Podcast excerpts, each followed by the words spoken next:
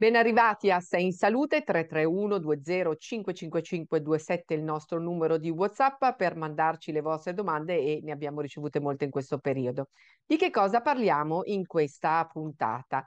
Di eh, sindrome delle apnee ostruttive del sonno, note anche come OSAS. Quindi se russate, avete un sonno frammentato da frequenti risvegli, stanchezza al risveglio, mal di testa mattutini, disturbi dell'umore, seguiteci con la nostra intervista al professor Luigi Ferini Strambi, che è il massimo esperto di sonno. E poi con la farmacia abbiamo la dottoressa Anna Rosa Aracca e con lei parliamo della sua rielezione come presidente di Federfarma Lombardia per i prossimi tre anni e due dei suoi impegni futuri. Poi parliamo di ipertensione, di equivalenti e di interazione tra farmaci, ma tutto questo subito dopo la sigla. Questo programma è realizzato con la collaborazione di La Lombarda, associazione chimica farmaceutica fra titolari di farmacia.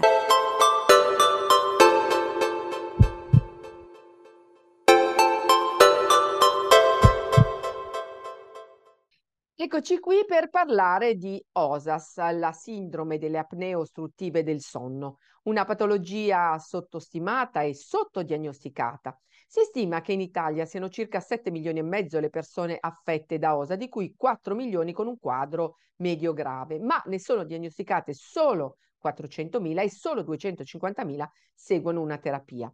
Eh, ne parliamo con il professor Luigi Ferini Strambi, che è un caro amico di Sei in Salute, ordinario di neurologia e direttore del Centro di Medicina del Sonno dell'Ospedale San Raffaele di Milano. Ben arrivato, professore. Grazie, grazie a voi. Professore, queste sindromi di apnee ostruttive del sonno colpiscono in Italia una persona su quattro, quindi molto frequente. Eh, è sicuramente un disturbo molto frequente. Il problema è che il soggetto arriva all'osservazione del medico e quindi comincia a fare degli accertamenti quando si accorge di avere dei problemi importanti, come ad esempio il fatto di addormentarsi durante la giornata, il fatto di non riuscire a svolgere tutte le normali attività come si fa normalmente. E quindi eh, sicuramente eh, un altro aspetto importante è che è a volte il coniuge, la coniuge che accompagna il malato in ospedale proprio perché è stufo del fatto che eh, chi dorme accanto continua a russare e quindi a creare un'interruzione del sonno. Ecco, in realtà poi però c'è tutta una serie di soggetti che hanno magari una forma meno grave, che però deve essere presa assolutamente in considerazione. Allora io dico sempre, non ci preoccupiamo solo e semplicemente del fatto di russare o del fatto di avere sonnolenza durante il giorno. Dobbiamo preoccuparci di altre cose, come ad esempio il fatto di risvegliarsi eh, più volte nel corso della notte per andare a urinare. Questo fenomeno che noi chiamiamo nitturia è legato al fatto che viene rilasciato un ormone, l'ormone natriuretico, che è una sorta di, eh, diciamo così, ormone che eh, crea un eh, riempimento della vescica e ci costringe ad andare a urinare. Perché eh, avviene questo? Proprio perché l'ormone natriuretico, per cercare di diminuire la pressione eh, durante la pressione arteriosa durante la notte, ecco, ci costringe appunto a, ad andare in bagno a urinare. Quindi è una sorta di meccanismo salvavita. La nitturia è molto importante, ma non è solo questo. Ad esempio cefalea al mattino, il fatto di svegliarsi con questa cefalea che è caratterizzata proprio dal fatto di durare soltanto mezz'ora, 40 minuti e poi di scomparire miracolosamente. Quindi anche questo è un altro aspetto da tenere in considerazione. Professore, lei è sempre il nostro esperto dei problemi del sonno e nel suo centro lei vede moltissime persone con questo problema. Allora le chiedo perché viene l'apnea e se ci sono caratteristiche e sintomi comuni ai pazienti che lei visita. Eh, l'apnea è sostanzialmente il passaggio successivo a quello che è il russamento. Il russamento avviene quando c'è un restringimento delle prime vie aeree e eh, praticamente il rumore nasce dal fatto che a causa di questo restringimento si crea una sorta di, di, di, di eh, diciamo così, passaggio eh, molto turbolento dell'aria. E quando però invece la chiusura diventa totale si arriva all'apnea. Ecco perché russamento ed apnea sono due fenomeni strettamente correlati. Eh, come dicevo prima, eh, sicuramente all'osservazione arrivano i pazienti soprattutto quando sono in una fase diciamo abbastanza avanzata, quindi con un problema eh, di eh, sonnolenza durante la giornata, di disattenzione, eh, di, di, malessere eh, generale. Ecco, però teniamo conto che non è solo questo. Eh, c'è, come dicevo prima, un problema di nicturia, la nicturia è questo fatto di doversi alzare più volte nel corso della notte per andare a urinare, cefalea al mattino al risveglio, il fatto di avere ad esempio reflusso gastroesofageo. Eh, molte persone hanno appunto questo problema del reflusso e quindi magari prendono dei farmaci per eh, eliminare questo problema del reflusso, ma in realtà il reflusso è strettamente legato al problema delle apnee, perché quando il soggetto ha questa chiusura e quindi si crea nel torace una pressione endotoracica negativa, il soggetto deve stappare eh, questa, eh, questa, chiusura, questo tappo che si è creato e quindi questo fatto di tentare questo, eh, questa sorta di, di, liberazione crea appunto il reflusso gastroesofageo. E poi c'è un altro aspetto molto importante, che è quello della ipertensione farmacoresistente. Ci sono dei soggetti che eh, non riescono a tenere controllata la pressione nonostante assumano magari due, tre, quattro farmaci e ricordiamoci che la prima causa di ipertensione farmaco-resistente è proprio la sindrome delle apnee ostruttive nel sonno. Senta, ma ci sono caratteristiche fisiche di questi pazienti? Il paziente, il paziente con, con, OSA è un paziente che ha delle caratteristiche particolari. Eh, sicuramente il fatto di essere sovrappeso è un fattore di rischio, ma più che sovrappeso è importante anche la circonferenza del collo. Eh, noi sappiamo che avere una circonferenza del collo superiore a 43 cm per il maschio e 41 cm per, per le donne, ecco questo sicuramente è un indicatore eh, di questa patologia.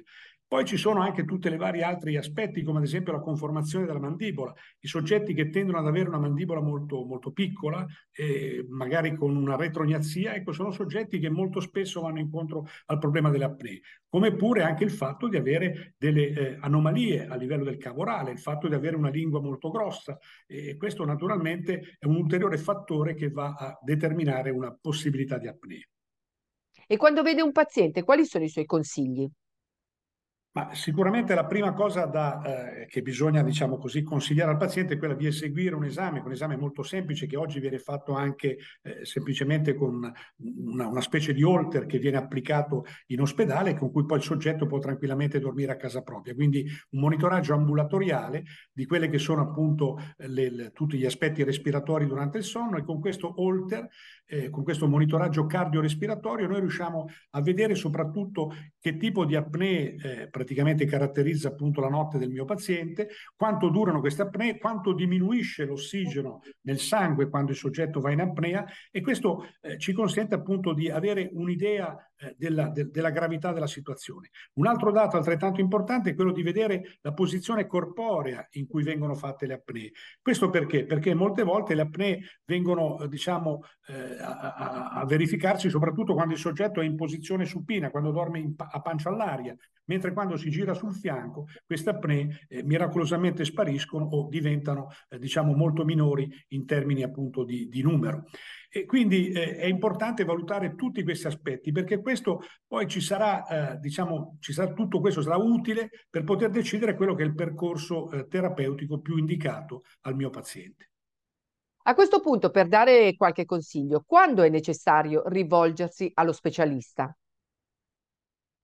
Bisogna rivolgersi allo specialista quando, come dicevo prima, ci sono dei segni, eh, diciamo così, che sono indicatori, come il fatto di essere sovrappeso, il fatto di avere una circonferenza del collo, un collo molto grasso e grosso, eh, il fatto di avere delle anomalie eh, facciali, quindi una mandibola piccola, ma poi soprattutto quando c'è ad esempio un problema di eh, russamento costante, non è il russamento magari di una volta alla settimana quando il soggetto magari beve un po' di più e quindi magari quella notte tende a russare un pochino di più, ma quello che ci deve preoccupare è il russamento di tutte le notti, il russamento costante, come pure un'altra cosa importante è il fatto di questi risvegli improvvisi dove il soggetto si sveglia di notte con la sensazione del palato eh, eh, con, le, con, le, pareti attaccate, quindi non riuscire più a respirare, quel fenomeno che noi chiamiamo choking, e, e questo è appunto un altro aspetto importante che ci deve far eh, pensare alla possibilità di una sindrome della penostruttive. E ancora un'altra cosa è il partner o la partner di letto che si accorge che il soggetto a un certo punto smette di respirare e eh, praticamente dopo 20, 30, 40 secondi riprende, magari con, facendo dei versi strani, la sua normale attività respiratoria. Ecco, tutte queste cose ci devono allertare e portare appunto a, a un centro specializzato dove si può fare un esame particolare e stabilire esattamente la gravità del quadro. Abbiamo ancora pochissimo tempo, ma la domanda su come potete intervenire con soluzioni terapeutiche gliela devo fare. Farmaci non ce ne sono ancora, ma stiamo partendo con lo studio di alcuni farmaci proprio per cercare di migliorare questo aspetto durante la notte, ma per ora eh, non, non, è ancora il momento per poter parlare di questa terapia. Eh, sicuramente un aspetto importante è quello del dimagramento, perché il fatto di perdere peso ci può aiutare. Sicuramente l'altra cosa quando ci sono apnee prevalentemente in posizione supina, si può fare una terapia cosiddetta posizionale, cioè impedire al soggetto con diverse metodiche, alcune più semplici, alcune più sofisticate, di dormire in posizione eh, supina, quindi il soggetto è costretto a stare sul fianco e quindi in questa maniera a russare di meno e a fare meno apnee. Poi è chiaro che la, la, la, situazione particolare è quella come terapia principale, più importante, quella della CPAP, questa specie di mascherina nasale collegata a un compressore che manda dentro aria forzata e che tiene aperte le vie aeree. Possibili alternative sono, alla CPAP possono essere ad esempio il MAD, quella, quella una specie di, di, di, bite che serve per spostare in avanti la mandibola e quindi eh, diciamo ampliare lo spazio aereo posteriore delle prime vie aeree. Quindi eh, le possibilità sono tante, ci sono anche quelle chirurgiche che però vanno riservate a casi particolari a parte nel bambino, come dicevo prima, se il soggetto ha delle grosse tonsille può fare un intervento di, di tonsillectomia, ma poi per quanto riguarda le terapie, diciamo, chirurgiche per l'adulto, ecco, devono essere eh, applicate soltanto in casi molto ben studiati e selezionati. Sicuramente per chi ha una mandibola piccola, ad esempio, eh, si può fare l'avanzamento mandibolare eh, facendo un intervento chirurgico masilofacciale che dà sempre comunque degli ottimi risultati. Professore, starei ore ad ascoltarla, ma il nostro tempo è finito e ci dobbiamo salutare. Torni presto a trovarci. Grazie a voi dell'invito, grazie. E rieccoci qui per parlare di farmacia e di iniziative che riguardano questo presidio sanitario che si sta rivelando sempre più prezioso per la salute dei cittadini. E iniziamo con una notizia importante per noi e per voi. La dottoressa Anna Rosa Racca è stata rieletta presidente di Federfarma Lombardia per il triennio 2023-2026. Dottoressa, ben arrivata, complimenti e auguri. Intanto un caro saluto a tutti. Eh, sì, noi abbiamo delle lezioni in Federfarma che sono ogni tre anni, quindi questo è un impegno per i prossimi tre anni, un impegno eh, sicuramente per i miei colleghi, nei confronti dei miei colleghi, ma anche un impegno nei confronti dei cittadini. Voi vedete che la farmacia in questi anni ha dato sempre più servizi, quindi noi andremo avanti su questa linea, in questa linea, cercheremo di dare a tutti i cittadini lombardi eh, maggiori, come dicevo, servizi. Quindi secondo me i grandi passi che dovremo fare saranno sicuramente quelli della telemedicina, dell'aderenza alla terapia, si parla di televisite, di teleconsulto, di telemonitoraggio, cioè del fatto che magari una persona possa rimanere a casa e certi parametri, dalla pressione al diabete alla spirometria, possono invece mandati al proprio medico di medicina generale. La farmacia può fare tanto, può fare tanto per tutte le tecnologie che ha, per tutti i sistemi informatici. Quindi su questo noi rivolgeremo la nostra attenzione ma lo faremo anche, se permettete, sul farmaco. Il farmaco comunque rimane il nostro eh, bene più prezioso per salvaguardarci la salute e quindi su questo noi sempre punteremo e quindi i cittadini potranno sempre trovare una farmacia dove eh, immediatamente avere a disposizione il farmaco, quindi prescritto dal medico o da loro richiesto. Leggo che intensificherete il vostro coinvolgimento nella gestione della cronicità e nel monitoraggio dell'aderenza terapeutica, che è un tema che noi trattiamo spesso perché è uno dei grandi problemi delle cure mal gestite. Sicuramente sì, perché l'abbiamo sempre detto, bisogna stare attenti a come si prendono i farmaci, bisogna prendere nel momento giusto, bisogna prenderli lontano o, o vicini ad altri farmaci. Quindi insomma eh, è, la, è per questo che spesso e volentieri le persone non seguono poi la terapia del medico, quella famosa aderenza alla terapia che è tanto bassa, è tanto bassa per alcuni tipi di farmaci, ma addirittura essere bassa per certi farmaci che sono veramente fondamentali. Una persona che ha la pressione alta, una persona che ha il diabete non può non prendere il farmaco, insomma, in tutte le patologie. Eh, ma, ma, magari anche in queste. E quindi insomma, insomma ci sono tante cose da fare, dobbiamo aiutare le persone a rigenerare il proprio fascicolo sanitario elettronico, che è una specie di cartella dove ognuno mette i propri risultati, che sarà straordinario in caso di andare in un nuovo ospedale o da un nuovo medico, insomma proprio la nostra storia. Insomma, vedrete che in questi anni di nuovo faremo dei grandi progressi, quindi la farmacia sarà sempre a fianco dei cittadini. Una bella sfida. Dottoressa, ho trovato questa ricerca pubblicata su una prestigiosa rivista scientifica. Soffrire di ipertensione arteriosa a 30 anni potrebbe portare un, un, per una peggiore salute cerebrale a 70, con conseguente aumento del rischio di demenza. Detto che appunto non è che vogliamo entrare nel merito dello studio, ma le chiedo quanto è importante tenere sotto controllo la pressione anche da giovani. I giovani normalmente non lo fanno. Allora, io penso che in qualsiasi tipo di patologia, in qualsiasi tipo bisogna iniziare da giovani. È che giovani si è giovani, quindi non si pensa quando si è più anziani, si ha voglia di vivere la propria vita senza non pensare a certi parametri, a tenersi sotto controllo, usare certi farmaci. Però invece eh, la salute in, inizia sin da giovane. Guardate mh, mm, quante persone avevano pro- problemi mh, mm, di ogni tipo, invece quante, quante malattie sono state completamente superate negli anni. Quindi la prevenzione è la prima cosa ed è la prima cosa appunto anche il curarsi, quindi una, un problema diciamo di tipo ipertensivo piuttosto che diabete, qualsiasi altra malattia va, va curata da giovani. Quindi io dico non bisogna sottovalutare mai niente e, eh, e sin da giovani bisogna seguire terapie che vengono date dai medici o dagli specialisti.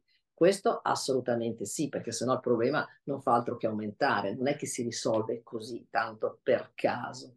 Eh, per dire ma chissà domani andrà meglio, no, perché se c'è una patologia, se c'è un problema, dobbiamo, grazie ai farmaci, quindi questo può essere curato ed, ed eliminato. Visto che stiamo parlando molto di farmaci, facciamo un accenno agli equivalenti, perché il vostro ruolo, quello del farmacista, è cruciale per la scelta. Spieghiamo il valore dell'equivalente. Ma I farmaci equivalenti, una volta li chiamavamo più generici, adesso li chiamiamo equivalenti, sono dei farmaci che sono uguali, cioè equivalenti al farmaco originato, cioè al farmaco madre, al farmaco la prima volta che quel farmaco è uscito.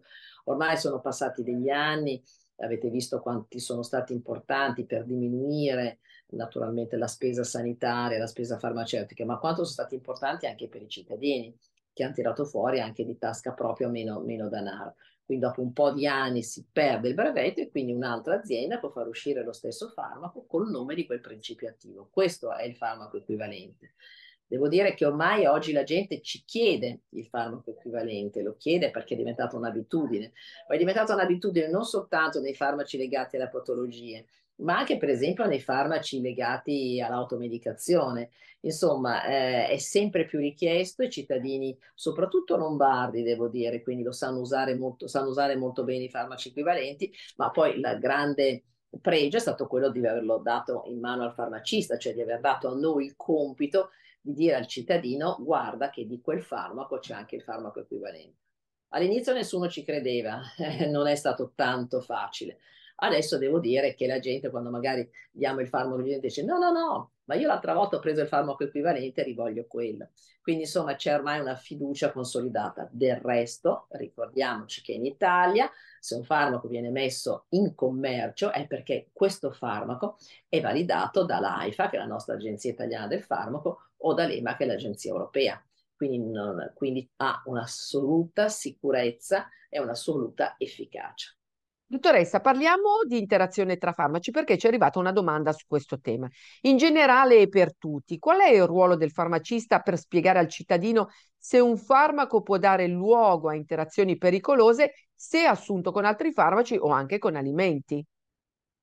Ma il problema dell'interazione del farmaco è, è molto importante. Io ce l'ho fatto la mia tesi di laurea e quindi ci ho studiato su queste cose e queste sono le prime cose che noi diciamo al, ai pazienti, ma che già a volte i medici, i medici dicono e che i pazienti, ai quali i pazienti naturalmente devono, devono seguire. Interazioni sono molto importanti, non puoi dare due farmaci Ehm, nello stesso momento se questi farmaci sono, hanno delle caratteristiche diverse, cioè se l'assorbimento è totalmente diverso di un farmaco se preso prima di mangiare, quando lo stomaco è vuoto o dopo mangiato, a volte certi alimenti interagiscono con certi tipi con certi farmaci e quindi è molto importante consultarsi, chiederlo al medico, chiederlo al farmacista, leggere il foglietto illustrativo e non prendere due o tre pastiglie insieme, cioè così non ci penso più per tutta la giornata. No, perché magari uno va preso alle 10 del mattino, l'altro alle 4 del pomeriggio e l'altro prima di andare a letto. Quindi insomma bisogna assolutamente seguire le indicazioni, ma soprattutto appunto stare molto attenti a non mettere due farmaci che hanno un effetto contrario nello stesso momento. Un'ultima domanda, le scrive una signora. Sono entrata in menopausa, il mio ginecologo mi ha prescritto una cura ormonale, ma io sono contraria agli ormoni. Mi, cosa mi dice degli integratori per questo problema?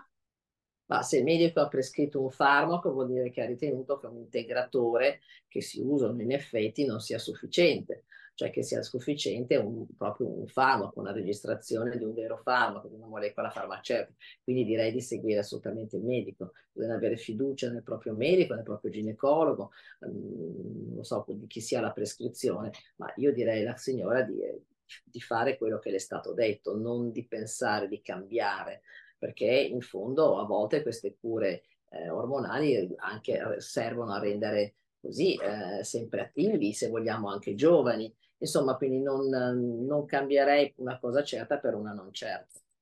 Grazie dottoressa Racca, ancora complimenti per la sua rielezione a presidente di Federfarma Lombardia. Ci sentiamo settimana prossima. Buon lavoro a tutti voi, buona settimana ci sentiamo fra poco. E noi ci fermiamo qui, rivedete i consigli dei nostri esperti, tutte le puntate sono sulla nostra pagina di Sei Salute TV, potete riascoltarci su Spotify e iscriverci per domande. A settimana prossima. Questo programma è realizzato con la collaborazione di La Lombarda, associazione chimica farmaceutica fra titolari di farmacia.